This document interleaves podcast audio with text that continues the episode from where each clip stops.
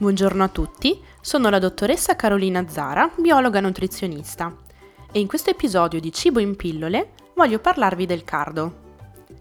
La parte edibile di questa pianta è rappresentata dallo stelo, opportunamente privato dei filamenti coriacei di cellulosa e delle foglie dotate di spine.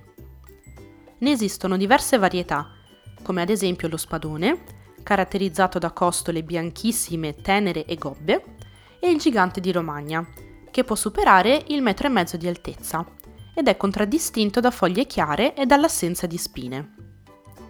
I nutrienti principali sono vitamine del gruppo B, come la B1, la B2 e la B3, importanti ad esempio per il nostro sistema nervoso e per i meccanismi energetici, e la vitamina C, importante tra l'altro per la funzionalità dei vasi sanguigni. Sono poi presenti in buone quantità minerali quali il calcio, fondamentale per la salute delle nostre ossa, il ferro, necessario per la sintesi dell'emoglobina, il potassio, che ha diversi ruoli fondamentali, tra cui la ritmicità del nostro cuore, e il rame, elemento essenziale per alcune reazioni biochimiche delle cellule. Infine, il cardo è ricco di fibra, fondamentale per la salute del nostro intestino.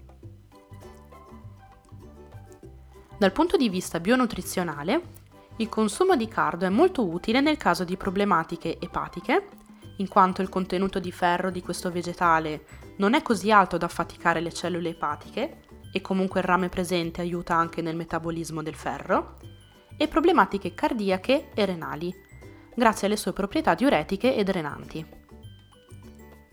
Una curiosità riguardo al cardo è che la sua variante selvatica, il cardo mariano, pare che prenda il nome da una leggenda, secondo cui Giuseppe e Maria, in fuga dai soldati di Erode, si nascosero tra piante di cardo che vennero macchiate del latte della Madonna. Il cardo può essere cucinato in molti modi diversi, come ad esempio al vapore, bollito, grigliato o arrostito. Può essere utilizzato come ingrediente in zuppe vellutate o come contorno per carni e pesce.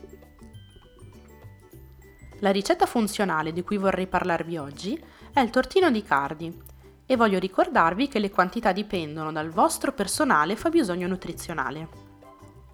Gli ingredienti sono cardo, burro e parmigiano reggiano. Pulite e lessate i cardi e tagliateli poi in pezzi lunghi 10 cm. Stendete uno strato di cardi in una teglia e condite con un po' di burro e parmigiano grattugiato. Dopo averne disposto un secondo strato e aggiunto altro parmigiano, mettete in forno a 180 gradi per circa 20 minuti. In ogni caso, il tortino sarà pronto quando la superficie diventerà dorata e non serve aggiungere sale. Grazie per l'attenzione, vi aspetto al prossimo episodio.